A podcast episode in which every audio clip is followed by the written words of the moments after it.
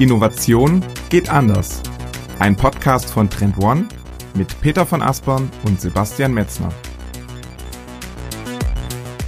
In dieser Folge geht es um die Foresight-Kompetenz in der deutschen Bundesregierung. Und dazu haben wir mit der Wissenschaftlerin Dr. Feline Warnke vom Fraunhofer Institut für System- und Innovationsforschung gesprochen. Gemeinsam mit ihren Mitautoren hat sie im Juni diesen Jahres eine Studie publiziert. Sie untersucht, wie die strategische Vorschau viel stärker in der Politik verankert werden kann. So gehen wir in diesem Podcast der Frage nach, was sich in der Politik ändert, wenn das Steuern auf Sichtweite gegen ein langfristiges, zukunftsorientiertes Handeln ausgetauscht würde. Feline stellt hierzu die Ergebnisse ihrer Studie vor, die neben einer großen Status Quo-Analyse in Deutschland und einem großen internationalen Vergleich drei mögliche Handlungsoptionen enthält. Welche das sind, das erfahrt ihr in der Mitte der Folge. Wie diese Lösungswege auch in Unternehmen eingesetzt werden, das diskutieren wir am Ende der Folge. Denn die Parallelen bei der Verankerung von Foresight in Wirtschaft und Politik sind ganz groß. Das ist auch uns in dieser Folge nochmal klar geworden. Also nur mitten rein in Episode 67. Herzlich willkommen zum führenden Innovationspodcast Innovation geht anders mit mir, Peter von Aspern aus Hamburg und wie immer zugeschaltet aus Berlin ist ist Sebastian Metzner. Und auch von mir ein herzliches Willkommen in dieser Folge.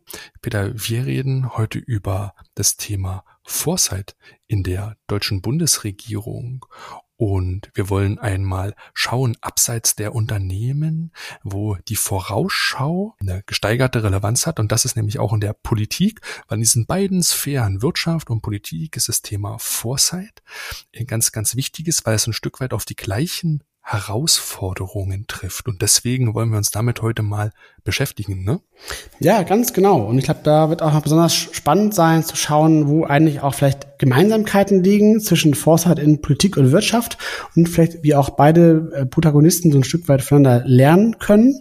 Das versuchen wir jetzt auch in dieser Folge so ein bisschen rauszuarbeiten. Und damit wir überhaupt kompetent über dieses Thema sprechen können, haben wir uns einen Gast eingeladen und zwar Frau Dr. Feline Warnke vom Fraunhofer Institut für System- und Innovationsforschung. Feline, ganz großartig, dass du heute dabei bist. Hallo. Hallo Peter und Sebastian, ich freue mich auch. Feline, du bist Wissenschaftlerin am Kompetenzcenter Foresight am Fraunhofer Institut. Lass uns zu Beginn gern einmal auf deine Aufgaben, auf deine Rollen im Fraunhofer Institut schauen, dass wir dich einmal kennenlernen. Ja, also wir sind ja hier wie ähm, insgesamt bei Fraunhofer in der angewandten Forschung. Das heißt, wir alle hier, unser Team von ungefähr 16 Foresighterinnen und Foresightern, wir konzipieren Foresight-Prozesse für ganz verschiedene Akteure aus Politik, Gesellschaft, Wirtschaft und setzen die dann auch gemeinsam mit den Akteuren um. Parallel versuchen wir aber natürlich äh, immer die Foresight-Methoden weiterzuentwickeln durch Forschung und publizieren auch dazu und besuchen Konferenzen, tauschen uns mit anderen Foresight-Akteuren aus. Also sozusagen, wir versuchen immer, das äh, Vorausschau-Methoden-Set wissenschaftsbasiert weiterzuentwickeln, aber dann eben auch ganz stark in der Anwendung mit unseren verschiedenen Auftraggeberinnen und Auftraggebern. Mhm, mhm. Unter anderem ja auch die äh, Bundesregierung, da kommen wir aber gleich nochmal drauf zu sprechen. Im Vorgespräch hatten Sebastian und ich schon beide so gemerkt, dass du auch eine sehr begeisterte Forsthalterin bist, ja. so, so wie wir auch so ein bisschen.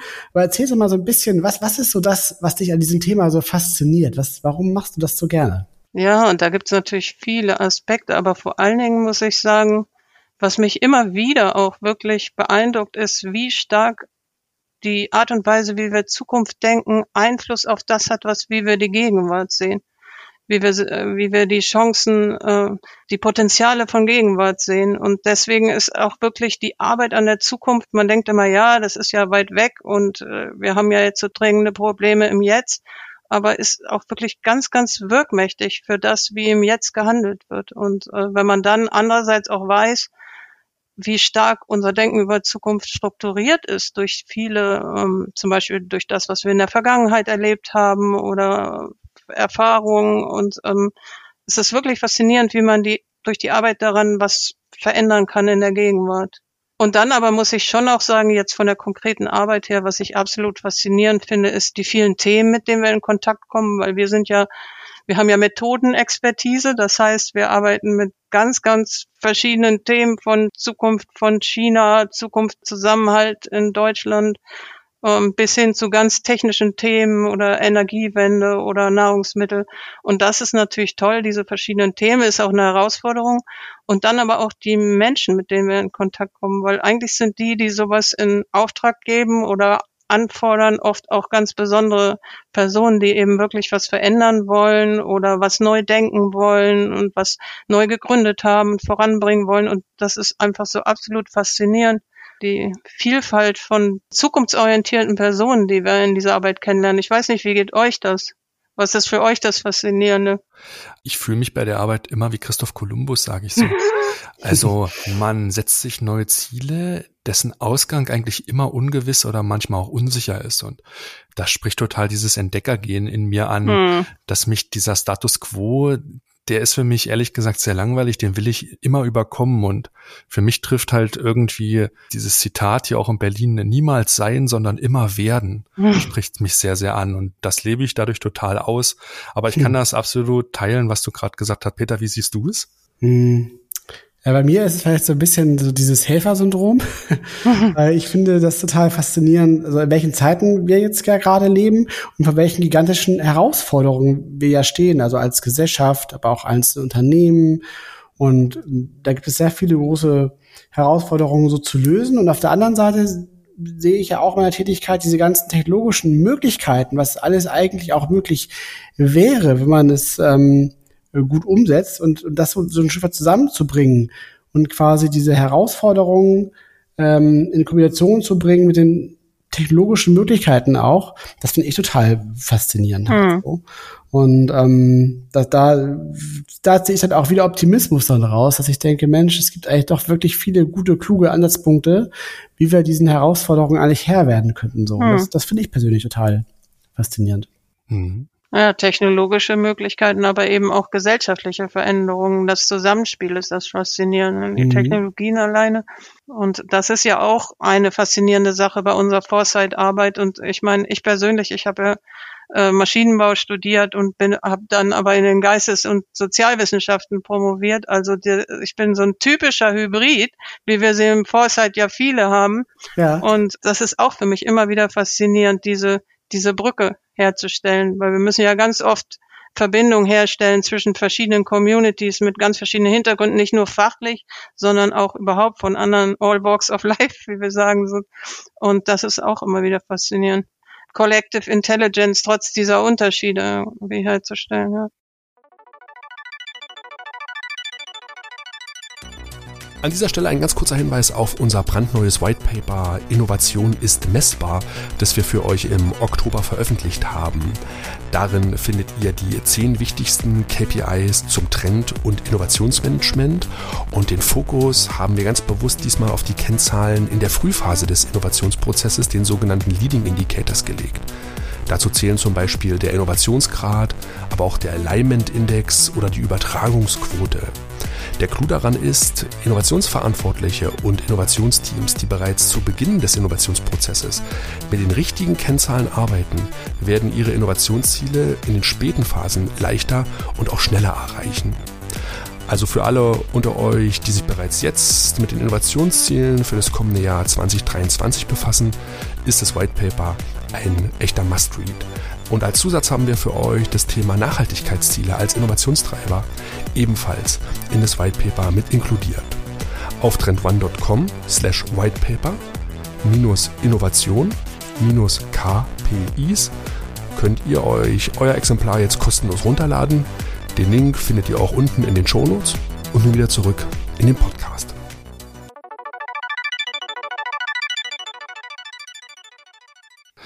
Ist auf jeden Fall eine sehr, sehr schöne Begründung. Lass uns gern zu Beginn nochmal schauen auf das Fraunhofer Institut für Systeme und Innovationsforschung, an dem du ja arbeitest, weil du gerade schon auch das Stichwort angewandte Forschung reingeworfen hast.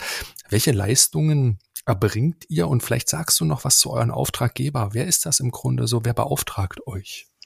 Ja, also Fraunhofer muss ich ja, glaube ich, nicht groß vorstellen im Kontext von diesem Podcast. Das ist ja die größte angewandte Forschungseinrichtung Europas, aber die meisten kennen wahrscheinlich eher so die technischen Arbeiten von Fraunhofer. Wir haben über 70 Institute gibt es in Fraunhofer, die alle so im Hightech-Bereich in ganz verschiedenen von Bioscience bis digitale Innovation. Also eigentlich in jedem Technologiebereich finden sich Fraunhofer-Institute, die da unterwegs sind. Und wir, das EASY, wir sind da eigentlich so ein bisschen ein spezieller Fall, also ein bunter Hund. Wir haben als einzige keine Labore.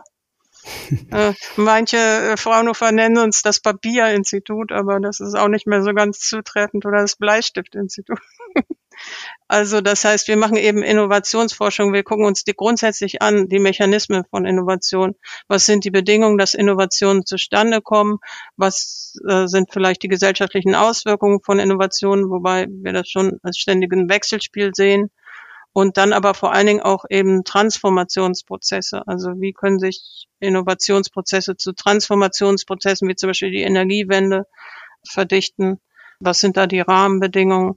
Das sind so typische Forschungsschwerpunkte in unserem Institut. Also es ist sozioökonomische Forschung eigentlich, also wirtschaftlich, gesellschaftswissenschaftlich, aber wir haben auch viele äh, Technologieleute hier natürlich, weil es eben, wie gesagt, immer um das Wechselspiel geht. Also wir sind komplett interdisziplinär und wir machen das in verschiedenen Bereichen. Also wir haben zwei große Gruppen, die sich mit Energie beschäftigen, dann eine Gruppe mit Mobilität, eine Gruppe mit Gesundheit, eine ganze Gruppe mit insgesamt mit neuen Technologien. Dann haben wir welche, die gucken mehr auf regionale Innovationssysteme. Also Innovationssystem ist auch ein ganz wichtiges Thema hier. Also wie müssen die verschiedenen Aspekte zusammenspielen?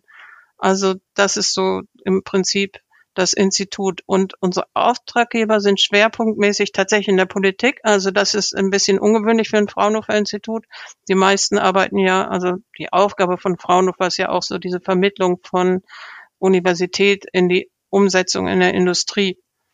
Und ähm, insofern haben die meisten Fraunhofer-Institute hauptsächlich Unternehmen als Auftraggeber. Das ist bei uns nicht der Fall. Es ist hauptsächlich Politik. Also Ministerien viel, durchaus auch im Ausland, also EU, und ja, für uns im, wiederum im Foresight ist sehr breit. Wir machen auch viel für Stiftungen zum Beispiel. Stiftungen wollen auch, ja oft auch Zukunftsthemen erschließen und bitten uns dann um Unterstützung. Und ja, und auch durchaus auch Unternehmen, genau. Oft auch mhm. Verbände, also für Verbände ist das natürlich auch eine wichtige Aufgabe, solche Sachen zu erschließen, gerade für die vielen kleinen Unternehmen, die sich das nicht selber leisten können. Ich meine, die meisten großen Unternehmen haben ja selber Vorausschaugruppen, da kennt ihr euch ja aus, aber die vielen kleinen halt, die wenden sich oft an Verbände und die beauftragen uns dann und laden dann viele kleine Unternehmen ein, solche Sachen. Das ist eigentlich für uns typisch. Okay.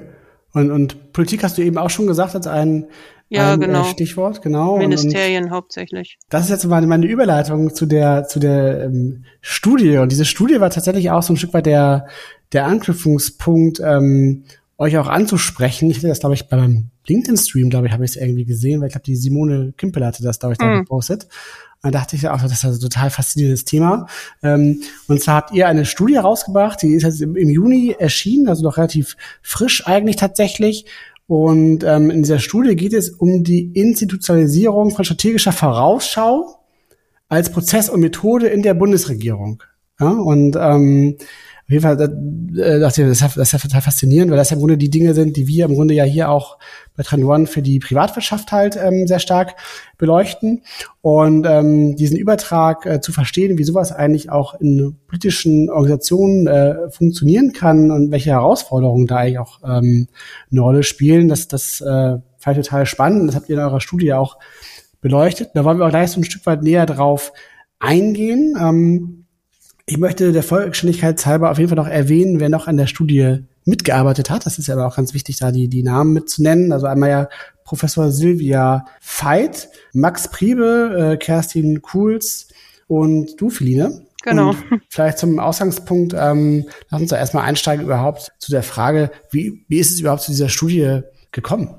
Ja, also das ging eigentlich vom Bundeskanzleramt aus. Und zwar ist es so, ist in der Studie auch ein bisschen beschrieben, da ist ja seit dem damals letzten Koalitionsvertrag, da stand quasi drin, dass strategische Vorausschau aufgebaut werden soll im, in der Regierung. Und, also von der ähm, Regierung davor meinst du jetzt sozusagen? Ja, oder? ja, genau. Das, mhm, ist, okay. das ist ja, ja, noch beauftragt worden von der vorigen Regierung. Das ist teilweise mhm. in der Presse ein bisschen falsch. Äh, kein Wunder, weil es jetzt erst veröffentlicht wurde äh, aber es ist von der vorigen Regierung beauftragt worden. Genau. Ah, okay. Mhm. Eigentlich ist das ist eigentlich sehr schön. Da ist eine, äh, wirklich eine Kontinuität jetzt und es hat hat zwar einen zeitlichen Bruch gegeben, aber sozusagen das weiter zu verfolgen im Prinzip hat eigentlich ganz gut geklappt. Genau. Und da wurde also im Kanzleramt ähm, zunächst mal hauptsächlich ähm, dafür gesorgt, dass die Weiterbildung in der ganzen Regierung verstärkt wurde. Also da gibt es so eine Möglichkeit, so eine Weiterbildung strategische Vorausschau zu machen. Und das war auch da haben die relativ viel reingesteckt und haben erst relativ spät in der Legislaturperiode gesagt, so und jetzt wollen wir auch selber das aufbauen. Und äh, da hat das, das entsprechende Referat war schon vorher da, aber da waren noch nicht so viele Personen und das wurde dann nach und nach aufgebaut und die haben dann eben gemerkt, wir müssen das jetzt mal grundsätzlicher angehen. Und wie könnte das im Kanzleramt verankert sein oder äh, über das mhm. Kanzler in der Regierung insgesamt verankert sein? Und haben gemerkt, dass sie das so ad hoc gar nicht entscheiden können und dass sie da fundiertere Studie zu brauchen und deswegen haben die das dann ausgeschrieben. Ja, macht ja auch Sinn, weil dieser Entscheidungstragweite sich damit auseinanderzusetzen. Kannst du uns ein Stück weit dann zu den Zielen der Studie mal abholen? Welche Forschungsfragen sollten denn dann im Rahmen dieser Studie beantwortet werden? Ja, also es gab eine Vielzahl von kleineren äh, Forschungsfragen, aber eigentlich war die große übergreifende Frage, was sind Optionen, Vorausschau in der Regierungsarbeit zu verankern? In Deutschland und äh, was sind die Vor- und Nachteile von verschiedenen Optionen. Mhm. Ja, dann war es noch so ein bisschen auf den Status quo zu gucken, dass man das auch mal festgehalten hat. Wo stehen wir eigentlich? Also das Wissen ist verteilt in der Regierung. Irgendwas weiß jeder, aber dass man das auch einmal so äh, den Ausgangspunkt festhält. Dann war auch der Wunsch explizit, aber das ist natürlich auch Teil dessen, dass man Optionen aufzeigt, zu gucken, was im Ausland gemacht wird, wovon man vielleicht lernen kann. Genau. Das Hauptziel war, diese, diese Option zu haben, damit das Kanzleramt eben dieses Referat ein bisschen Orientierung hat, was sind vielversprechende Wege, die man dann gemeinsam mit den Ressorts geht. Das muss natürlich immer eine gemeinsame Sache sein. Mhm. Weil das steht ja so ein Stück weit im Mittelpunkt der Studie, dieses Wort dieser Institutionalisierung, mm. der Verankerung. Ne, das ist ja, Peter, auch das, was wir in der freien Wirtschaft immer überlegen, so ad hoc, oder per Zuruf, gerne auch auf dem kurzen Dienstweg, passiert immer sehr, sehr viel und dann wird auch durch Impulse so einmal Initiation, dann äh, wird viel auf den Weg gebracht, aber dann veräppt häufig dann diese ganze Geschichte. Das sehen wir ja auch zum Teil in der freien Wirtschaft und deswegen geht es darum, mhm. die Sachen eigentlich zu, zu implementieren und nachhaltig so zu betreiben, dass sie tatsächlich dann institutionalisiert, auch personenunabhängig, was ja gerade auch in der Politik vielleicht wichtiger ist, oder Führungskräfte unabhängig dann zu betreiben. Ne? Das war im Grunde diese große Herausforderung, wie verankert man tatsächlich Foresight in, in so einem politischen Rahmen? Ja, genau. Und das ist auch der Grund, du hast es ja genannt, dass Frau Professor Veit auch maßgeblich mitgearbeitet hat an der Studie, dass wir haben gesagt, wir als Foresighter, wir, wir können Foresight machen, wir können Vorausschau, wir kennen die ganzen Methoden und so, aber das ist eine ganz andere Sache, so einen Verwaltungsapparat zu kennen und zu wissen, was darin überhaupt möglich ist und was nicht. Und deswegen haben wir gesagt, das können wir gar nicht alleine bearbeiten, sondern haben dann eben auch wirklich nach Partnern gesucht dafür. Und das hat sich auch absolut bewährt. Also wir haben ganz, ganz viel gelernt dadurch und das ist ja, denke ich mal, auch wenn man mit Unternehmen arbeitet, das Gleiche. Da gibt's ja auch im Management und Organisationsforschung viel Erkenntnisse darüber, was eben, woran es eigentlich scheitert. Und das gibt's eben in der Verwaltungswissenschaft für den Staat und für die Regierung auch. Und ähm, jetzt vom, vom Vorgehen in eurer Studie gab es dann da sozusagen gewisse Besonderheiten, weil eben sozusagen jetzt euer Auftraggeber ja die Bundesregierung war und ist da jetzt, ich weiß es nicht, also gibt es ja dann da Besonderheiten zu beachten, irgendwelche politischen Fallstricke oder so, was auch eu euer Studiendesign, euer Vorgehen so angeht? Oder, oder war das, konntet ihr euch davon ganz, ganz frei machen so? Ja, tatsächlich.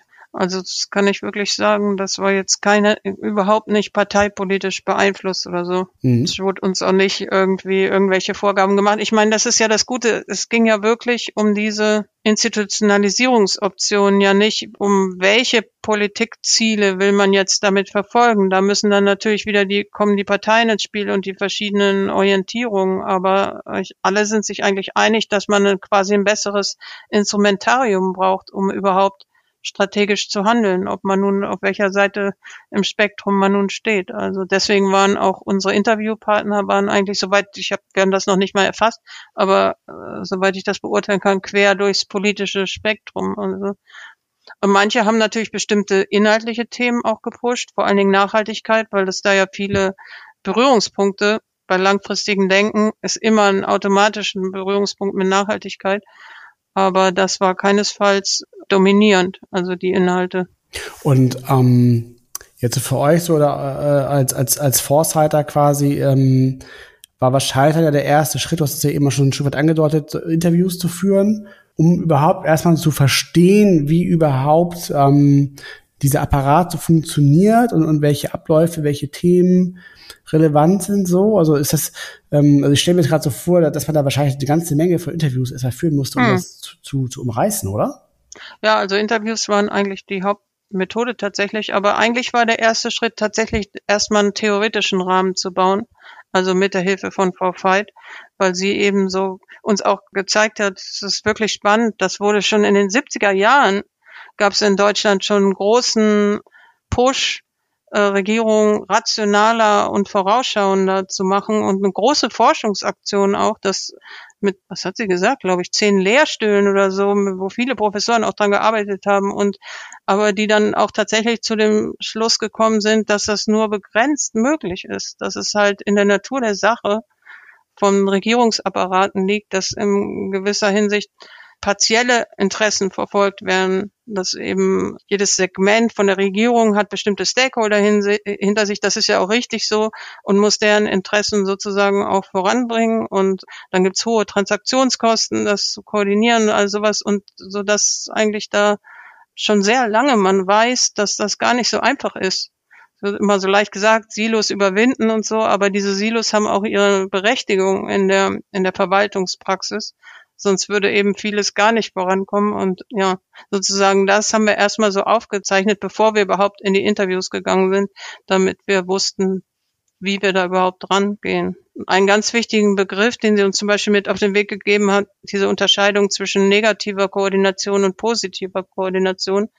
Also negative Koordination heißt quasi, man versucht so lange wie möglich in seinem Bereich alles äh, perfekt zu, zu machen, die Strategie. Und ganz zum Schluss sagt man dann, oh, das betrifft euch auch. Sagt ihr eure Meinung dazu und dann gehen wir vielleicht, verändern wir es vielleicht ein bisschen. Also das heißt dann Mitzeichnung in der Politik. Ich, aber wir haben auch ein paar Leute aus Unternehmen interviewt, teilweise gar nicht so anders.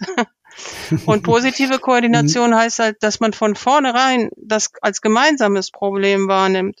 Dass man von vornherein jetzt sagen wir zum Beispiel Umwelt und Ernährung hat ja viele Überschneidungen dass man sagt, wir haben jetzt hier ein gemeinsames Nachhaltigkeitsproblem in unserem Ernährung und wir gucken uns zusammen an, was die Probleme sind und ziehen das auch zusammen durch.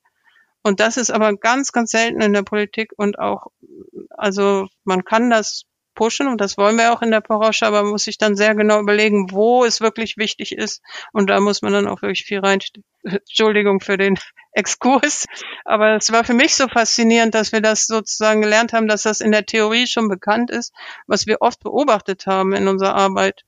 Absolut. Also ich nehme dieses Fachwort der positiven und ja. negativen Koordination mit. Warum? Weil das, Peter, wenn wir nochmal so, ne, auf unsere Ausgangsthese, was können Unternehmen von Politik lernen? Genau das Gleiche haben wir auch in den Unternehmen, ne, dieses Innovationsparadigma, nämlich stay underground as long as you can. Ne? Ich bin ja, mit genau. Innovationsprojekt so ganz unter dem Radar mhm. und dann komme ich hoch aus der Puppenkiste, breite die Ergebnisse aus und die anderen können dann nicht mehr, als dann nur noch zu sagen, ja, ja, wir machen mit. Ne? Und das Oder andere, nein. Oder nein. Sie wehtun es halt oder so. Aber wenn die Dinge schon so weit fortgeschritten ist, dass man sie quasi nicht mehr so richtig verhindern kann, weil einfach dann schon so viel Substanz da ist, dann muss man sich schon sehr expositionieren. Auf der anderen Seite hat man aber auch dieses sehr partizipative, was wir auch immer sagen, bezieht die Stakeholder früh mit ein.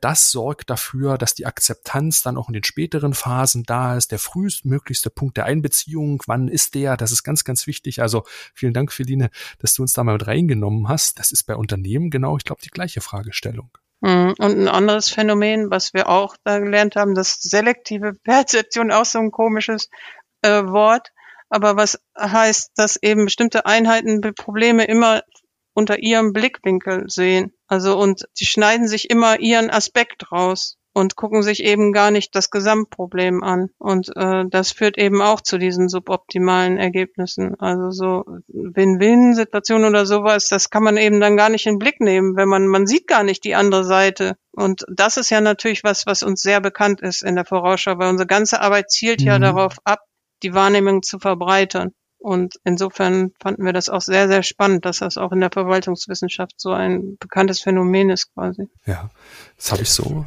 noch nie gehört, ja, Peter? Ja, das, das kommt ja schon in diesem klassischen Silo-Denken ja schon, schon recht nahe. Ja, so, das ne? ist es eigentlich, ähm, genau. Aber genau, Silo-Wahrnehmung ja. eben auch. Ja, wobei ich bei dem ersten Aspekt, ähm, also ist nochmal auf jeden Fall interessant zu verstehen, weil ja im Grunde, also Politik ist ja immer auch dieses Ringen um, um Kompromisse. Das ist ja so das Wesen in einer Demokratie, dass du sozusagen, du hast ja nicht diese eine Wahrheit, so, ne? Und, und, und dann äh, auf die stellt man sozusagen so alles ab, sondern dieser Findungsprozess, der ist ja ganz elementar ja auch eingebaut, so in solche Prozesse halt. Ne? Und das, ich, ich musste gerade drüber nachdenken halt, weil da sozusagen nicht jetzt ähm, optimale Entscheidungen sozusagen irgendwie äh, treffen will, ähm, dann ist das sozusagen vielleicht ein Unternehmen dann an einigen Stellen vielleicht doch einfacher, weil mhm. sozusagen nicht so eine extrem heterogene Gruppe und Interessensgemeinschaft hast wie in so einem politischen Betrieb sozusagen halt, ne, wo eben doch ja extrem viele verschiedene Perspektiven und Partikularinteressen aufeinander prallen, was ja genau Aufgabe ja auch sozusagen dieses politischen Apparats mhm. ist, das ja abzubilden so. Und das ist ja auf jeden Fall nochmal eine ganz äh, verschärfte Anforderung sozusagen an so einen Foresight-Prozess, ne?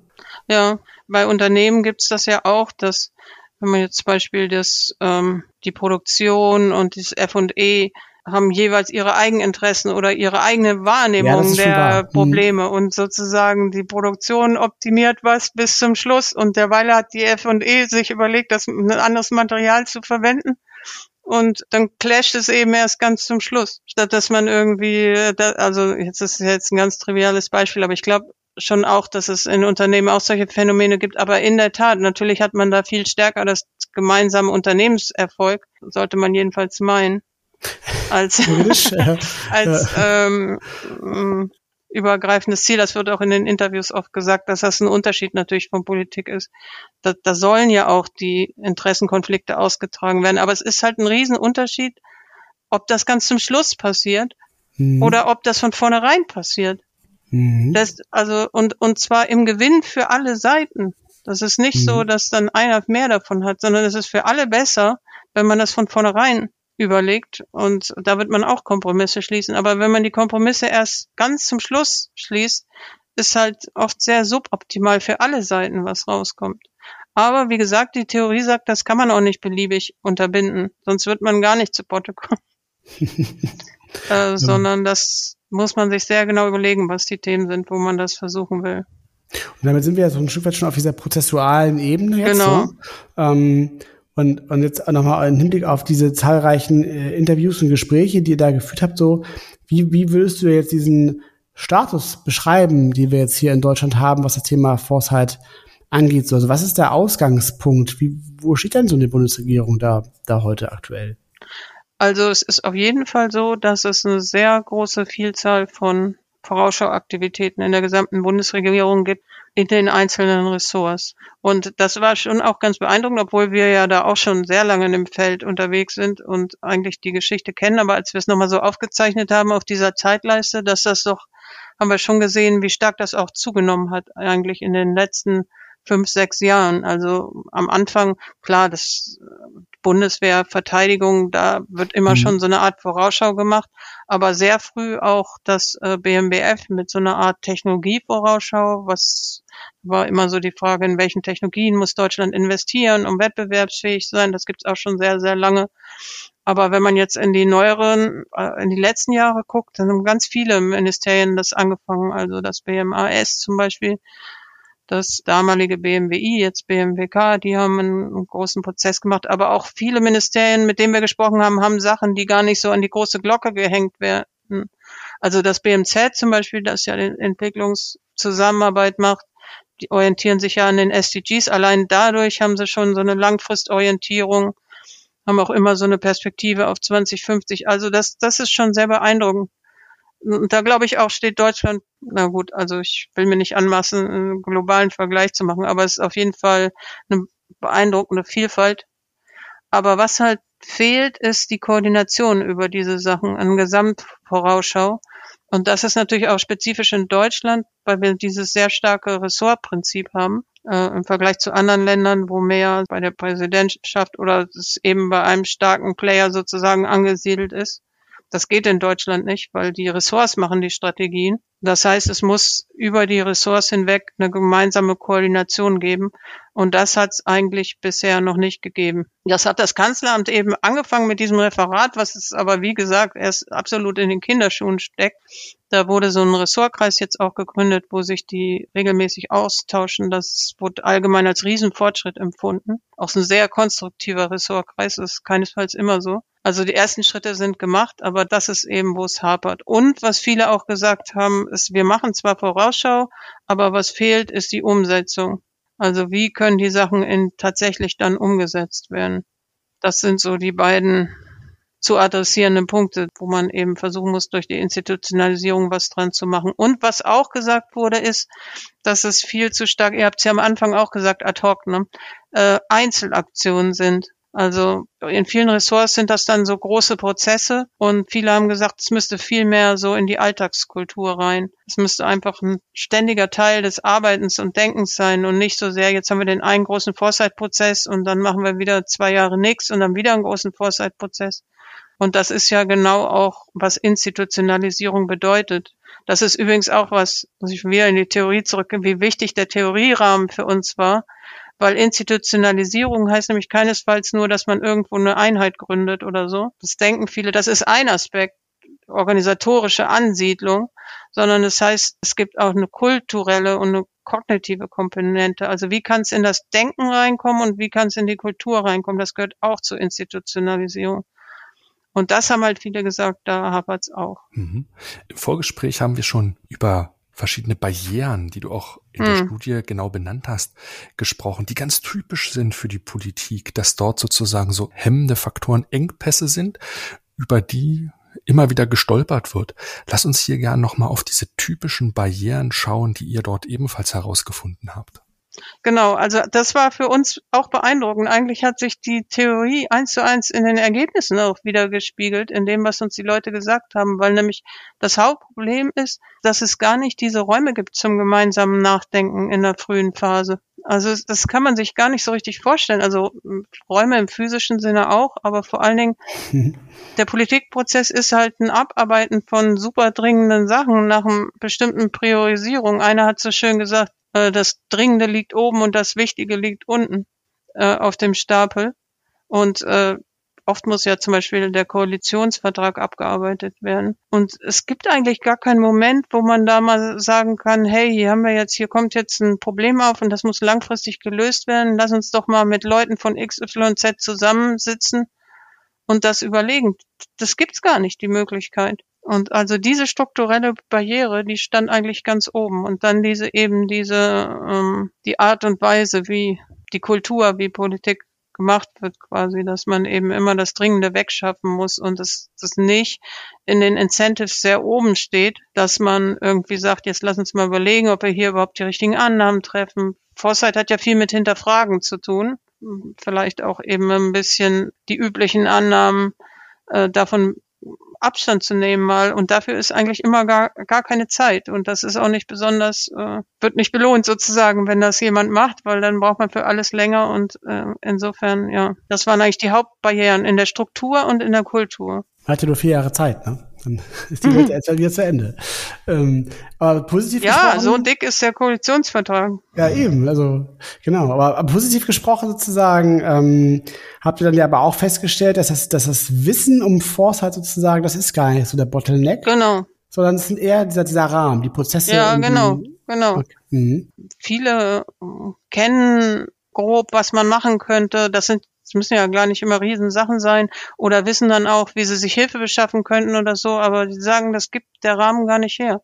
Und dann halt diese Umset diese Umsetzungsproblematik, dass sie sagen, also dass das eine Foresight zu machen, aber das dann weiterzuspielen an eine Ebene höher und dass das da dann auch in die tatsächlichen Entscheidungen geht, reingeht, das ist dann die nächste Problematik, weil da ist noch mal eine andere Agenda, noch enger getaktet und auch noch natürlich mehr politisch Und da kommt man dann gar nicht rein mit solchen Langfristüberlegungen, die vielleicht auch erstmal, wo man nicht so klar sagen kann, dass da verdient man sich jetzt äh, Meriten mit in der Öffentlichkeit oder so, sondern es ist erstmal vage. Wir wissen ja, die Themen sind oft noch unbestimmt und ja. Ja, also das sind im Grunde sind das ja tatsächlich auch Herausforderungen, die so inhärent wahrscheinlich im Politikbetrieb drinstecken halt, ne? Ähm, aber ihr habt ja auch in eurer Studie ja auch ins Ausland geschaut und auch so ein Stück weit Vergleiche gezogen, äh, wie da ähm, andere Regierungen mit diesen Themen halt umgehen. Gab es da so für dich nochmal so Punkte, wo du gesehen hast, ähm, hier gibt es Aspekte, die werden in anderen Ländern vielleicht äh, äh, besser äh, gehandhabt oder man ist da an einigen Stellen vielleicht schon weiter so? Ja, also vor allen Dingen haben wir auch festgestellt, dass die anderen Länder auch mit dem gleichen Problem hadern, auch wenn man oft von dem, was man liest, also in der Foresight-Community hört man ja viel und so, immer denkt, oh, da und da ist das besser, aber zum Beispiel UK wird immer im Foresight als großes Beispiel gehandelt. Die haben auch sehr, sehr beeindruckende Foresight-Prozesse, sehr früh viele Themen aufgebracht. Und aber da haben wir eigentlich in den Interviews festgestellt, dass da sogar noch viel weiter weg das Ganze von tatsächlichen Kabinetts Entscheidung oder sowas ist. Also da ist eigentlich, wenn es überhaupt einen Impact hat in der Regierungsarbeit, ist das indirekt über, dass es in der Öffentlichkeit Furore gemacht hat und dann auch Politiker denken, jetzt müssen wir auch was unternehmen, aber es ist so eine direkten Draht zwischen Vorausschau in der Regierung und dann zu irgendwelchen Entscheidungen gibt's da gar nicht. Es war mal besser und es ist sogar schlechter geworden. Also jetzt habe ich gleich mit einem schlechten Beispiel angefangen, aber ähm, das, das haben wir halt auch gesehen. Es ist nicht alles Gold, was glänzt. Und ja, also beeindruckend ist da vor allen Dingen, fanden wir und auch vergleichbar mit Deutschland, Kanada und Finnland. Und in Finnland ist halt scheinbar tatsächlich so, dass es eine ganz, ganz stark in der gesamten Kultur verbreitete Offenheit für so Zukunftsdenken gibt. Also es ist sogar in der Grundschule schon Thema. Ähm, wow, okay. Ja, gut, ne? Ja, Aber haben wir auch gedacht. Also und es ist und es gibt eine unheimlich lebendige Community. Also es sind über 1000 Akteure, die zum Beispiel regelmäßig zu so einem Regierungsblock beitragen, wo irgendwie Zukunftssachen verhandelt werden. Und ähm, das ist natürlich auch eine ganz andere Ausgangsbasis. Und äh, dann gibt's halt dieses Committee for the Future im Parlament, also ein stehender Ausschuss im Parlament, der die gleichen Rechte hat wie die anderen Ausschüsse, aber eben ein bisschen andere Aufgaben, eben solche Zukunftsthemen aufzubringen. Und es gibt, die Regierung muss regelmäßig sein, so ein Reporting machen, so ein Government Report for the Future, wo sie sagen, wie sie so Zukunftsherausforderungen adressieren. Und das Parlament muss das quasi abnehmen. Also der Prozess ist super kompliziert, steht auch in der Studie. Das geht ein paar Mal so Ping-Pong-mäßig hin und her. Aber damit will man halt auch ein bisschen versuchen, so über die Legislaturperioden das hinweg zu retten, so langfristige Themen, weil sonst ist ja immer das Problem, dass die, der Zeithorizont kann nicht weiter als diese vier Jahre gehen. Also das ist schon sehr beeindruckend. Mhm. Aber wenn man dann noch weiter geht in die, also es gibt auch die Ministerien machen alle viel Foresight und es gibt auch einen ähm, bei der äh, Regierungschefin eine, direkt angesiedelt, eine Foresight-Gruppe, die das koordiniert. Und dieser Government Report for the Future ist jetzt erstmalig unter Beteiligung, also ganz breiter Beteiligung von Bürgerinnen und Bürgern gemacht worden. Also ich glaube, es gab über 50 Fokusgruppen im ganzen Land. Und das fand ich schon sehr beeindruckend. Aber auch da konnte man uns nicht so richtig sagen, wie der Weg dann in tatsächliche Entscheidungen ist. Was aber eindeutig ist in Finnland, also zum Beispiel drei Premierminister war, oder Ministerinnen waren in diesem Committee for the Future vorher.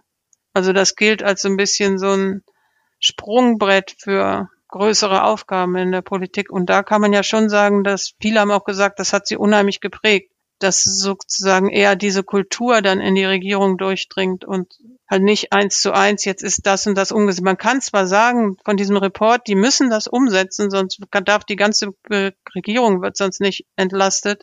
Aber das sind natürlich oft sehr vage Sachen. Mhm. Ich muss immer so ein bisschen an das Lasten- und Pflichtenheft aus der Softwareentwicklung denken. Ja, so, so ein bisschen ist dieser Report, ja. Aber was wäre tatsächlich, ne, wenn man dort die Regierung die Überstunde schickt, wenn diese Foresight-Themen nicht abgehandelt sind? Ja, so ist das in Finnland ein bisschen. Ja? Ja, ja, genau. Äh, formal ist es tatsächlich so, aber die Themen sind dann oft so wie, ja, die Arbeit verändert sich in der Zukunft, die Regierung muss was machen, um Finnland darauf vorzubereiten. Mhm. Und dann sagt die Regierung, also ich vereinfache jetzt stark, ja, wir haben ja dieses und dieses Programm gemacht, Berufsbildung stärken oder so. Mhm. Also das ist dann auf einem sehr abstrakten Level. Ja. Aber trotzdem, immerhin. Also immerhin, es, es ja, gibt ja. so ein Nachhalten der Aufgaben, das wird ständig im Parlament diskutiert, die Regierung, also das ist schon, schon beeindruckend. Hm. Könnte man Finnland so ein bisschen als Klassenbester in Europa vielleicht bezeichnen, aber ihr habt auch nach Kanada geschaut, weil wenn ich wenn ich immer Justin Trudeau zum Beispiel über den Quantencomputer reden höre, ne, zum Beispiel habe ich noch sehr gute Erinnerungen, dann habe ich immer das Gefühl, Kanada wahnsinnig zukunftsgewandt, auch in so Spitzentechnologiethemen kennen die sich aus, haben das Know-how. Ist das tatsächlich so? Macht Kanada im Vergleich dann was besser als Finnland oder als Deutschland oder ist das ein Wahrnehmungsverzerrungseffekt, der auf mich dann zutrifft? Ja, also was jetzt die Technologien betrifft, da kann ich nichts zu sagen. Aber von dem Vorausschau her fand ich es tatsächlich so, das fand ich eigentlich eins der beeindruckendsten Beispiele, dieses Policy Horizons Canada. Also das System ist sehr anders, deswegen ist es schwierig, Vergleiche zu ziehen. Das ist direkt beim Clerk, heißt das, angesiedelt. Das wäre bei uns sowas wie Kanzleramtsminister. Mhm. Also es ist sehr hoch angesiedelt und die haben auch direkten Draht direkt zum Prime Ministers Office und halt auch zu den Ressorts. Und ähm, also ist quasi eine Regierungsorganisation mit ungefähr 40 bis 50 Leuten, je nachdem, wie man zählt, die halt davon ein großer Teil auch Beamte, die professionell an Zukunftsprozessen arbeiten. Also die machen sowohl sehr große Themen eben wie Arbeit der Zukunft und sowas. Und vor kurzem hatten sie Sensemaking, also wie verändert sich die Art und Weise von Information und Kommunikation aber auch so ein ständiges Horizon-Scanning, wo äh, Leute aus der Verwaltung regelmäßig eingeladen werden, sich das anzugucken, was sind hier neue Entwicklungen und sowas. Also mich hat die Arbeit sehr beeindruckt, die die machen. Und das kommt auch ein bisschen am nächsten diesem Zukunftslabor, was wir vorgeschlagen haben. Ihr habt auch nach, nach Singapur geschaut. Das lasst uns vielleicht nochmal als letzten Punkt nochmal so vergleichen, weil diese asiatische Perspektive mich nochmal interessieren würde. Läuft da was grundsätzlich anders in Singapur? Weil hier natürlich auch ist ein Stadtstaat. Ja, genau. Das ist halt sehr schwer zu vergleichen. So ein kleiner Stadtstaat. Also, und da muss ich auch dazu sagen, da haben wir leider kein direktes Interview bekommen.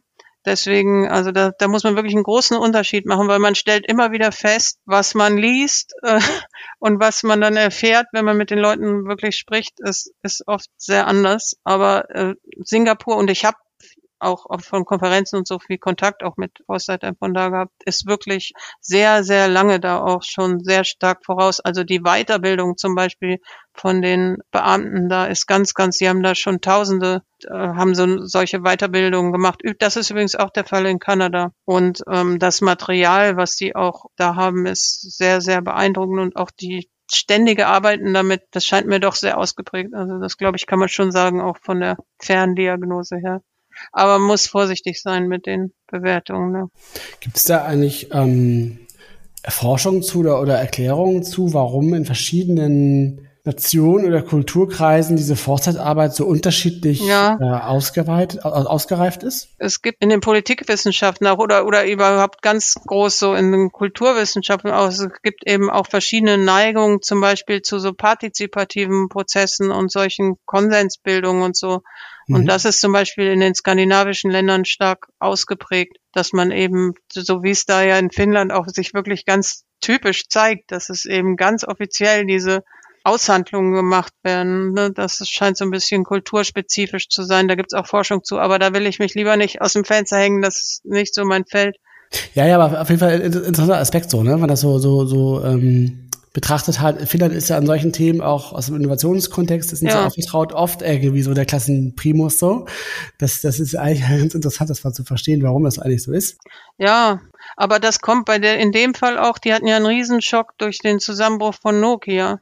Also ja, äh, eigentlich ist das in dem ja. Kontext ist der Foresight da auch so groß geworden, weil die ja irgendwie, das war ja eine riesen Erfolgsstory und ist dann halt, da hat ja das ganze Land quasi von gelebt. Und dann ähm, haben sie halt so wichtige Trends nicht gesehen und äh, sind dadurch so zurückgefallen. Und ich glaube, dass das, also habe ich es verstanden, dass das da einen großen Einfluss gehabt hat. Dass, da gibt es ja eine riesen Innovationsmanagement-Community, die alle total dieses Weak Signal Scanning und genau. das ist ja, total ja. ausgeprägt. Da. In keinem anderen Land gibt es so viel Horizon Scanning und so. Ja. Und ich glaube, das ist dadurch durch diesen Nokia-Schock ein bisschen. Ah, der Nokia-Moment. Ja, interessant, ja. ja das könnte natürlich sein, und tatsächlich. Ja. Noch davor auch ist es ja überhaupt, dass Nokia dann überhaupt so aufgestiegen ist, ist ja auch so eine Story gewesen. Die haben ja, glaube ich, zuerst Gummistiefel produziert mhm, oder so wahr. und ja. äh, haben dann eben sehr früh Sachen gesehen, waren also total erfolgreich und dann aber wieder irgendwie in diesem einen Pfad verhaftet. Also ich glaube, das ist so ein bisschen Erklärung. Und es sind ja jetzt auch sehr unterschiedliche Länder. Also zum Beispiel Griechenland hat jetzt auch kürzlich auf sehr hoher Ebene direkt beim Ministerpräsident Forsyth angesiedelt und Spanien auch. Also Spanien, das haben wir auch ein bisschen in der Studie beschrieben, die haben diesen großen Prozess gemacht. Also das sind ja wirklich auch sehr unterschiedliche Länder jetzt zu Finnland und Kanada. Also Mhm, mhm. Also das heißt ja quasi, ihr habt euch ja jetzt im Rahmen eurer Studie, um darauf nochmal zurückzukommen, ähm, also zum einen ja Interviews geführt, um quasi die Situation in Deutschland, also die Ausgangssituation ver zu verstehen und ihr habt auch in internationalen ausgewählten Ländern geschaut, wie es da funktioniert und seid dann ja dann im nächsten Schritt zu konkreten Empfehlungen ja auch kommen, mhm. ähm, was man jetzt hier in Deutschland äh, verbessern könnte und welche Optionen es gibt hier Foresight ähm, in einer institutionellen Form aufzubauen. Und bevor wir gleich darauf aber kommen, ähm, wollte ich nochmal fragen, weil das hattest du auch schon im Vorgespräch erwähnt, dass ihr da ähm, so eine Grundhaltung äh, dem vorausgeschickt habt. Und das hast du beschrieben als Institutionalisierung mit Augenmaß. Und ähm, das würde ich gerne mal mit dir kurz beleuchten, was damit eigentlich genau gemeint ist. Ja, das finde ich gut, dass du darauf kommst, weil das ist mir wirklich sehr wichtig und ist auch vielen Interviewpartnern wichtig gewesen, weil ähm, ich meine, wir wissen ja, die wir Foresight machen. Foresight hat viel mit Provokation zu tun und Offenheit und Aufbrechen von Denkmustern, weil eben die Wahrnehmung von Zukunft oft sehr verkrustet ist und das uns eben daran hindert, uns auf neue Sachen vorzubereiten. Und Institutionalisierung hat ja eben auch was von eben Strukturen schaffen und Routinen schaffen. Und das geht nicht so ganz leicht zusammen, die zwei Sachen. Man muss wirklich diese Freiräume für Vorausschau haben, äh, dass sie das auch machen kann. Und das ist zum Beispiel, warum wir sowas wie dieses Reporting in Finnland wir haben ja diese Use Cases gehabt und haben alle immer gefragt, könntet ihr euch das vorstellen in Deutschland? Wir sind zu dem Schluss gekommen, dass das in Deutschland nach hinten losgehen würde, weil dann wäre das nämlich so eine ganz, da müsste jedes Ministerium da irgendwie beitragen und dann wird man sich gegenseitig überschlagen zu sagen, wir machen das und das und das. Und es wird nämlich genau für diese Zweifler überhaupt kein Platz mehr sein. Das wären die letzten, die dann gefragt würden, für so einen Zukunftsreport beizutragen. Das würde dann, und genau auch andere Sachen, zum Beispiel ein Staatssekretärskreis, hört sich ja erstmal gut an nach genau dieser positiven Koordination, die wir uns wünschen. Aber da wurde uns gesagt, oh, ein Staatssekretärskreis, das ist so formal. Das wird vom ganzen Ministerium vorbereitet damit und da wird genau ausgehandelt, was gesagt und was nicht. Also überhaupt kein gutes Framing für Vorausschau. Und äh, deswegen muss, aber andererseits darf man eben auch nicht diesen Ad-Hoc-Sachen überlassen, weil dann ist es auch erstens reiner Zufall und zweitens kriegt man halt nicht diese, äh, es recht nicht diesen, dieses Moment für die Umsetzung man muss institutionalisieren und trotzdem Freiräume bewahren. Peter, da muss ich dann wieder an die Ambidextrie denken. ja, genau, das ist ein guter Prinzip, Begriff, ja. Ne, dass ich auf der mhm. einen Seite sehr, sehr formalistisch, klare mhm. Leitplanken, mhm. so eine gewisse Strukturierung brauche, auf der anderen Seite aber ich brauche auch die nötige Freiheit, das Explorative, das Ausbrechen, das nicht so sehr standardisiere. Wie kriegt man diese beiden gegensätzlichen Pole zusammen in ein Konstrukt in einen organisatorischen Handlungsrahmen, der je nach Grad wie so ein Schieberegler ist, der immer hin und her oszillieren kann. So, ne? Das ist vielleicht das. Rules for the Radicals, das hat Real Miller mal gesagt, ein Vorsitzender. Das ist auch schön. Das braucht man eigentlich, ja. ja. Ja, ja, Lass uns gerne nochmal auf die Ergebnisse schauen, weil im Kern stellt ihr in der Studie drei Optionen dar. Du hast vorhin schon den Begriff des Zukunftslabors gesagt. Der ist Option mhm. drei und das ist das, was aus meiner Sicht auch das vielversprechendste ist. Lass uns das gerne nochmal anschauen, was dieses Zukunftslabor der Bundesregierung ist, welche Aufgaben dort reingehören, was es wahrnimmt und ist es tatsächlich die vielversprechendste Option aus deiner Sicht? Ja, und auch aus Sicht der meisten unserer Interviewpartner. Also wir haben ja diese Optionen eben auch in der Form von Use Cases. Also natürlich waren die noch nicht am Anfang schon da, sondern sind aus den Interviews vorgegangen. Aber wir haben eben immer auch versucht, so anzutesten, was könnte klappen und was nicht. Und so nach den ganzen Feedbacks, die wir gehabt haben, sehen wir das tatsächlich als die vielversprechendste Option an, um die Ziele eben auch zu erreichen. Und es ist eben genau der Versuch, diese Institutionalisierung mit Augenmaß hinzukriegen, weil zwar hätte man eine formale Struktur, dieses Zukunftslabor, und da ist eben sehr wichtig, dass es gemeinsam gesteuert wird von allen Ressorts oder zumindestens von der Mehrzahl der Ressorts dass sie das als was Gemeinsames begreifen, weil sonst ist immer das Problem, dass es als was von anderen gesehen wird und dann mal wieder in diese negative Koordination reinläuft. Und es könnte zum Beispiel beim Kanzleramt angesiedelt sein, es müsste zentral, weil sonst gehört es einem, wenn es bei einem, man könnte ja sagen, beim BMI zum Beispiel könnte man es ansiedeln, die sind ja für Verwaltungsreform zuständig, aber das hat sich als, als nicht gut erwiesen. Also es sollte schon irgendwie übergreifend sein, das ist wichtig. Und es soll eben genau diesen gemeinsamen Denk- und Experimentierraum liefern. Genau der Raum, von dem ich vorher sagte, dass der halt nicht vorhanden ist, wo man eben solche gemeinsamen Prozesse durchführen kann. Wir haben ja diese ganzen Use Cases immer angetestet und da ist ja vor allen Dingen ganz stark rausgekommen, gemeinsame Vorausschauprozesse, also ressortübergreifende Vorausschauprozesse für wichtige Themen in der Frühphase sollten gemacht werden und die könnten halt zum Beispiel von dem Zukunftslabor durchgeführt werden. Das könnte halt so eine Kompetenz aufbauen in Vorausschau. Und das gleiche gilt für dieses Horizon Scanning. Weil das wurde zwar positiv bewertet durch die Bank, es wäre gut, wenn das die Bundesregierung so ein gemeinsames Horizon Scanning hätte und vor allen Dingen, wenn die man auch die Signale von ganz anderen Ecken wahrnimmt, sagen, aber es wird gesagt, genau wieder diese Formalisierung ist da das Problem, wenn das gemacht werden muss und jedes Ministerium muss regelmäßig Signale posten oder so, das wird entweder ganz low-level äh, delegiert oder es wird zum riesen Formalprozess hoch. Und dann da hat sich eben auch herausgestellt, ja, aber wenn das so eine unabhängige Organisation machen würde, so wie es zum Beispiel in Kanada auch das Horizon Kanada macht, dann könnte das sehr nützlich sein und wir könnten da regelmäßig drauf gucken und dann kann man sich auch vorstellen, dass man dann nach und nach was beiträgt. Also viele von diesen wünschenswerten Sachen, die, die könnten beim Zukunftslabor liegen. Und halt im Unterschied zu, wenn das ganz externe wären, hätten die aber halt den ständigen Kontakt in die Häuser. Also die könnten das dann zurücktragen, können dann in ihr Haus gehen und das vertreten. Die wüssten auch, wie man reinholen muss, wenn man so einen Prozess machen muss. Dafür müssen es natürlich sehr gute Leute sein, die dahin abgestellt werden. Ähm, die eben diese Funktion auch ausfüllen können. Und es gibt viele Fallstricke. Also deswegen würde ich sagen, theoretisch zwar diese vielversprechendste, aber natürlich sind auch die anderen Optionen auf jeden Fall schon ein Gewinn. Und äh, wir haben ja auf jeden Fall auch Sachen gesagt, die unabhängig davon zu empfehlen sind. Also zum Beispiel, das wird auch durch die Bank gesagt, die Weiterbildung zu stärken in Vorausschaumethoden. Und viele haben gesagt, die sind für zu wenige offen, die sollen verbreitert werden. Und also das ist auch eine ganz wichtige Maßnahme. Und in jedem Ressort sollten auch die Vorausschauprozesse verstärkt werden. Also das ganz unabhängig von den Optionen. Und bei diesen anderen Optionen, die du jetzt gerade schon angerissen hast, ne, da war jetzt sozusagen äh, das Zukunftslabor die theoretisch vielversprechendste und Option Nummer drei war das, glaube ich, ne? Ja. in der Studie. Mhm. Und es gab ja noch Option eins und zwei und eins war, glaube ich, dieses, dieses dezentrale Modell. Und Option zwei war der krasse Gegensatz sozusagen, dass man mhm. das komplett zentralisiert. So, kannst du das mal ganz kurz äh, im Vergleich stellen zu dem Zukunftslabor, was da jetzt ganz genau die, die Unterschiede sind und die Vor- und Nachteile? Ja, eins ist eben das Dezentrale, das ist eigentlich so ein bisschen der Status quo verbessert.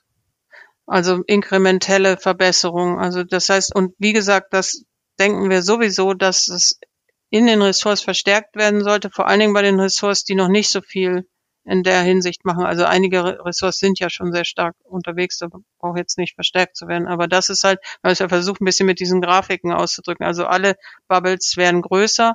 Und aber was auf jeden Fall auch da verstärkt wird, ist die Koordination der Bubbles durch das Kanzleramt. Also ein bisschen der Ressortkreis, den man jetzt hat, aber noch mehr und eben auch versuchen, gemeinsam Prozesse durchzuführen. Das wird aber eine riesen Herausforderung, wenn es so dezentral gesteuert ist.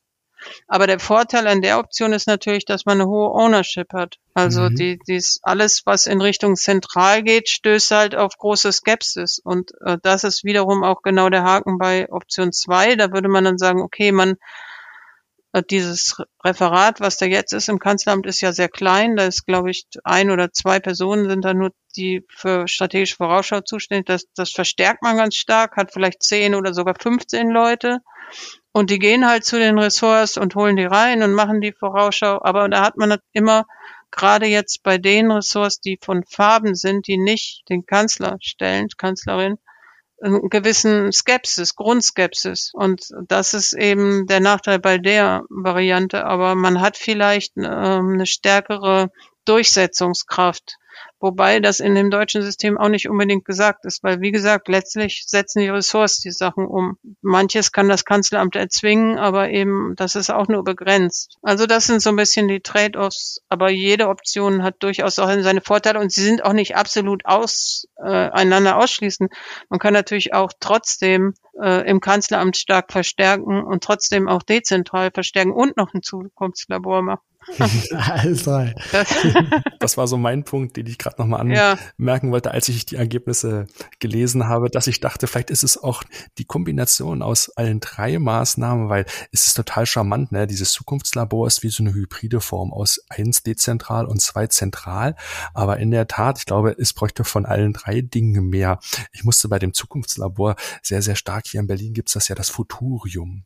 Ja. Ne? Mhm. Gleich neben dem Hauptbahnhof in, in, in Bau der sehr, sehr stark so eine Art Event- und museale, was sehr, sehr moderne Architektur hat, der genau der richtige Rahmen dafür wäre, so gewiss unabhängig, aber zum Teil auch abhängig. Da sind wir wieder bei diesem Thema Ambidextrie, dieses Umfeld hinzustellen, was eine gewisse Attraktivität hat, weil, ne, wenn man nochmal die Parallele so in die Privatwirtschaft zieht, das haben die Unternehmen mhm. schon gelernt, dass gerade in den Holdings dann so zentrale Institutionen angesammelt werden, die diese koordinative Rolle haben und auch so ein Stück weit nein, nicht die Steuerungshoheit, aber dass das den Rahmen hergeben, das Framing machen.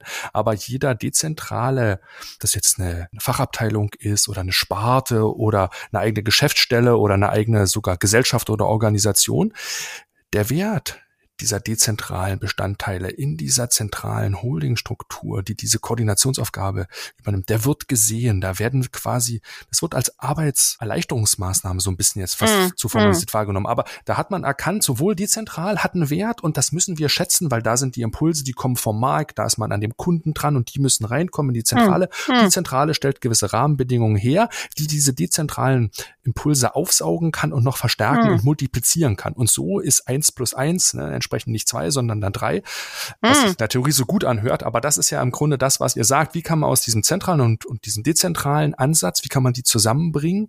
Und mit dem Zukunftslabor erhofft ihr euch das ja so ein Stück weit, ne? Mhm. Aber es ist ganz wichtig, dass es in der Regierung ist.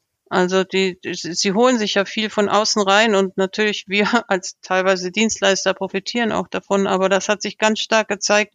Es muss erstmal ein, ein Körper im Inneren geschaffen werden, der überhaupt diese diese solche Art von Sachen aufnehmen kann, die gar nicht zugeschnitten sind auf bestimmte Silos, sondern einer hat gesagt, die Regierung muss auch nachdenken dürfen.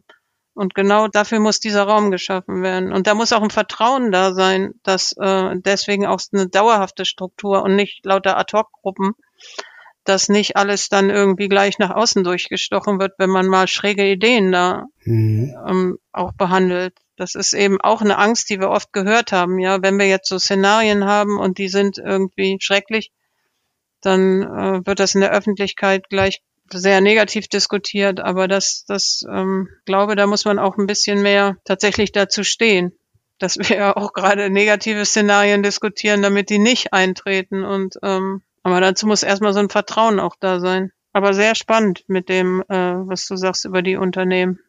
Es muss auf vielleicht im ersten Schritt so eine Sogwirkung so entstehen, so mhm. aus der Zentrale. Aber die muss quasi auch wieder zurückgehen. Und dieses gegenseitige Befruchten, das Anerkennen der gegenseitigen Stärken. In Unternehmen passiert das, weil man natürlich auch das schnelle Feedback vom Markt irgendwie bekommt, weil man sieht, ob die Sachen wirklich funktionieren. Und man kann auch gewisse Sachen kleiner austesten. Man hat da ja auch eine gewisse Nahenfreiheit auch dann manchmal, bekommt schnelle Feedbacks. Das stelle ich mir in der Politik, glaube ich, anders vor. Da ist man nicht ganz so agil, würde man fast in Anführungsstrichen sagen, unterwegs. Ne? Naja gut, Meinungsumfragen kriegt man ja auch sehr schnell. Aber gerade bei den langfristigen Sachen muss man eben darüber auch ein bisschen, da muss man da drüber stehen, muss man erstmal entwickeln und nicht gleich immer nur das unmittelbare Feedback einholen. Wobei dann wieder, aber das ist Nächster Schritt quasi, was natürlich auch ein ganz wichtiges Element ist, ist, dass man diesen Austausch mit der Öffentlichkeit, weil das ist ja eine ganz große Stärke von Vorausschau auch, dass man partizipative Prozesse hat, dass man kollektive Intelligenz nicht nur von in der Regierung, im Gegenteil, sondern aus ganz vielen Quellen holt. Das ist ein ganz wichtiger nächster Schritt. Aber für uns war es jetzt erstmal wichtig, dass die Regierung überhaupt eine Aufnahmefähigkeit dafür schafft. Weil viele partizipative Prozesse werden ja gemacht und dann weiß man gar nicht, wohin mit den Ergebnissen, weil eben diese, die passen nicht in das politische Geschäft. Die sind oft viel übergreifender, viel langfristiger und Deswegen muss sozusagen erstmal im Inneren Ordnung geschaffen werden oder Aufnahmefähigkeit geschaffen werden, bevor man das sinnvoll machen kann.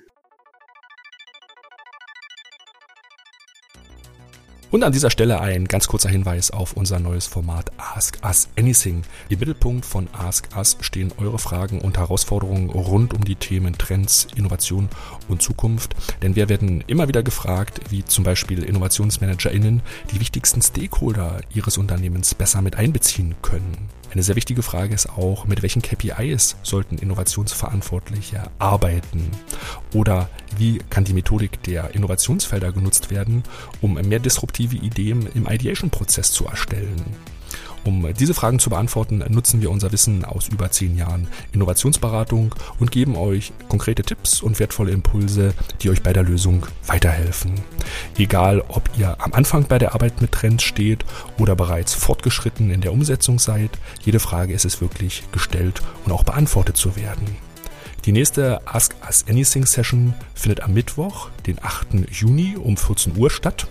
Das Format ist full remote und wird von uns per Zoom durchgeführt. Anmelden könnt ihr euch unter trendone.com slash askus. Den Link findet ihr hier unten auch in den Show Notes. Und nun wieder zurück in den Podcast.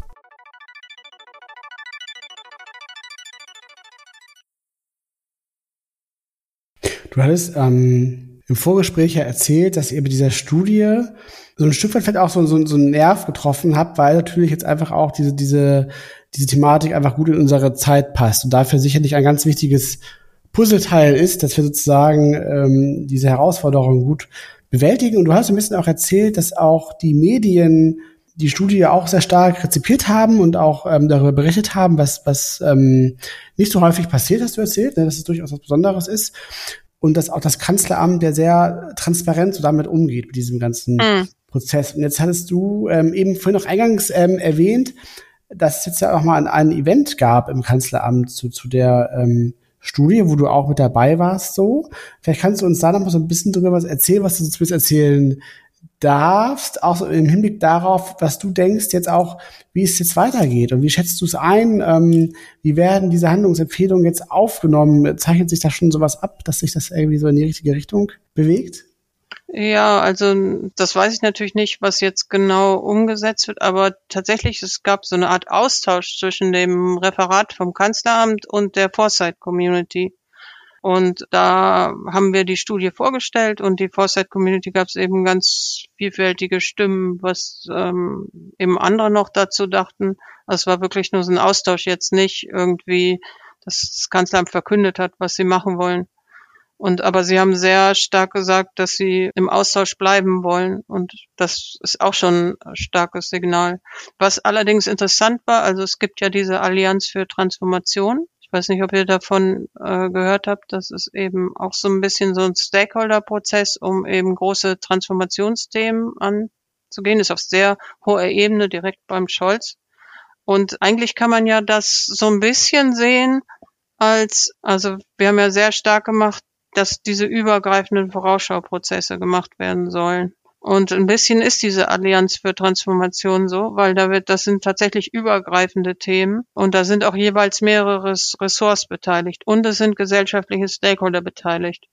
Und jetzt ist es ja wahrscheinlich, man weiß noch nicht so viel, wie genau dieser Transformationsallianz ablaufen wird, aber ähm, also es ist nicht unbedingt ein Vorausschauprozess, aber im Prinzip geht schon ein bisschen in die Richtung. Und da haben sie schon auch gesagt, dass sie da äh, von der Studie auch gelernt haben, als sie das designt haben.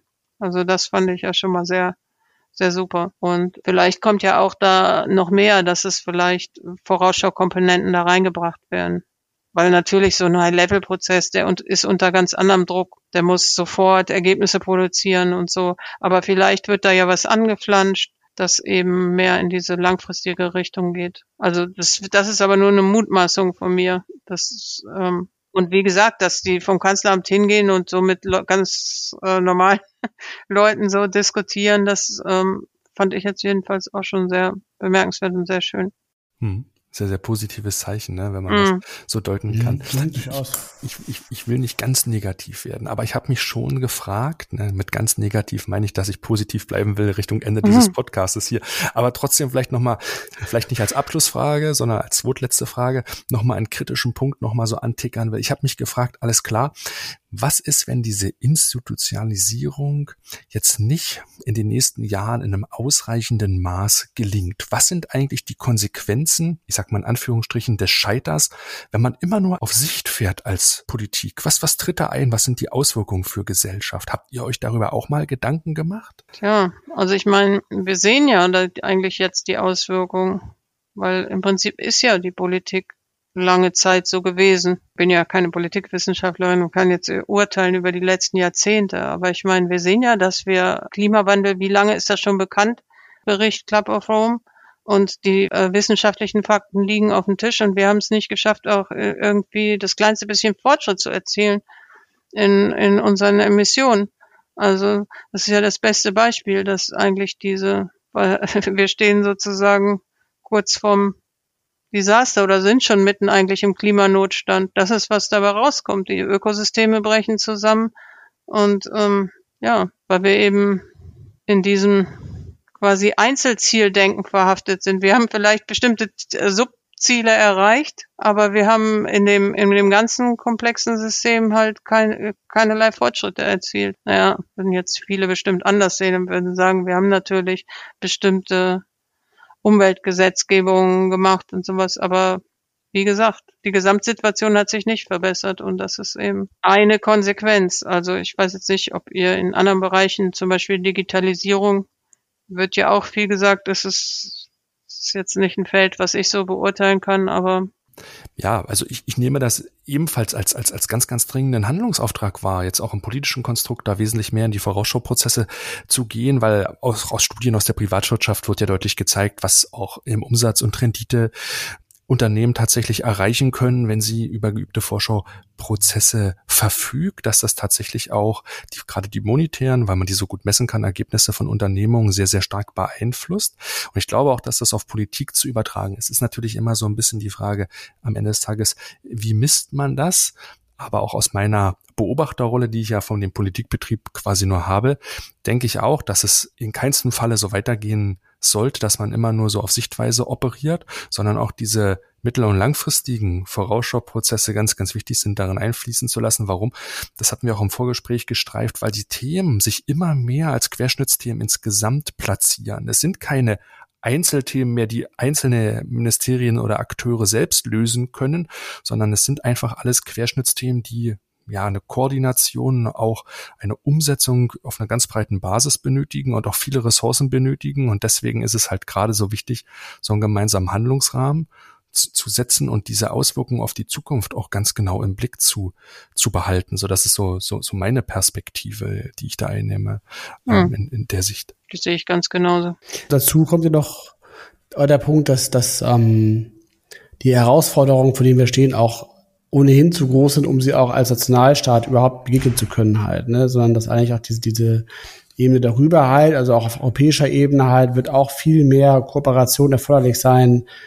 Sei jetzt zum Beispiel Energiepolitik, das kannst du national überhaupt gar nicht, das kann man gar nicht in den Griff kriegen, das ist gar nicht lösbar halt. Auch, auch, also da wird auch die Vorausschau, wird dir dann halt dann sagen, ja, du kannst es halt nicht lösen als Deutschland, sondern du musst halt mit anderen Ländern da, daran gemeinsam arbeiten das ist sicherlich auch mal so ein Aspekt, den wir ja, diesen sehen wir ja auch in der Privatwirtschaft, ne, dass da durchaus auch Unternehmen vor transformativen Herausforderungen stehen, die du auch schon auch als mittelgroßer oder großer Konzern auch schon gar nicht mehr alleine bewältigen kannst, sondern auch da ja Open Innovation ähm, aus dem Grund ja auch eine größere Rolle spielt, weil du eben auch da kooperativ ähm, unterwegs sein musst. Also du kannst dann ja auch gleichzeitig Wettbewerber und sein und trotzdem an Dingen gemeinsam halt forschen.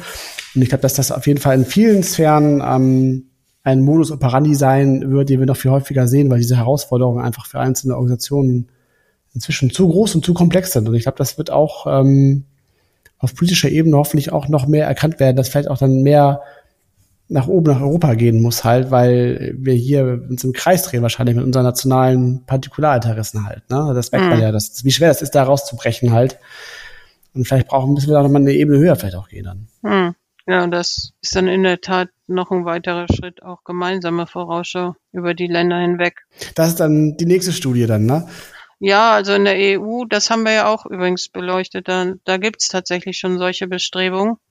Also da ist, gibt jetzt sogar einen Vizekommissar, der Foresight im Titel hat, aber da ist tatsächlich bisher jedenfalls noch zu beobachten, dass es ein bisschen genau dieses Formalisierte eingetreten ist. Hm, also das dass es mehr so sehr starres. Reporting ist. Also ich, ich stecke nicht so richtig drin, aber ich habe so ein bisschen den Eindruck, also dass es noch nicht so wirklich so ein gemeinsames Arbeiten über die Grenzen hinweg ist, sondern mehr so ein Sammeln und Messen. Aber irgendwo muss man anfangen.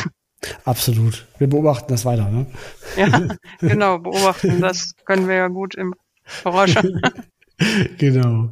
Man kann diese Studie übrigens ja auch runterladen. Ich glaube, wir packen die am ah. besten nochmal in die Show Notes. Ähm, da kann man sich dann selber auch nochmal äh, ein Bild verschaffen über die Studie. Da ist auch eine sehr gute Summary auf den ersten, ich habe sieben oder neun Seiten waren es, wo nochmal auch das äh, der, der komprimiert zusammengefasst ist. Ähm, das lohnt sich auf jeden Fall, da mal reinzuschauen, weil da auf jeden Fall auch spannende Parallelen auch sind zur Privatwirtschaft, denke ich, ähm, die wir auch in dieser Folge so ein bisschen versucht haben rauszustellen. Und ja, das packen wir uns euch, euch gerne nochmal in die Show Notes zum Runterladen.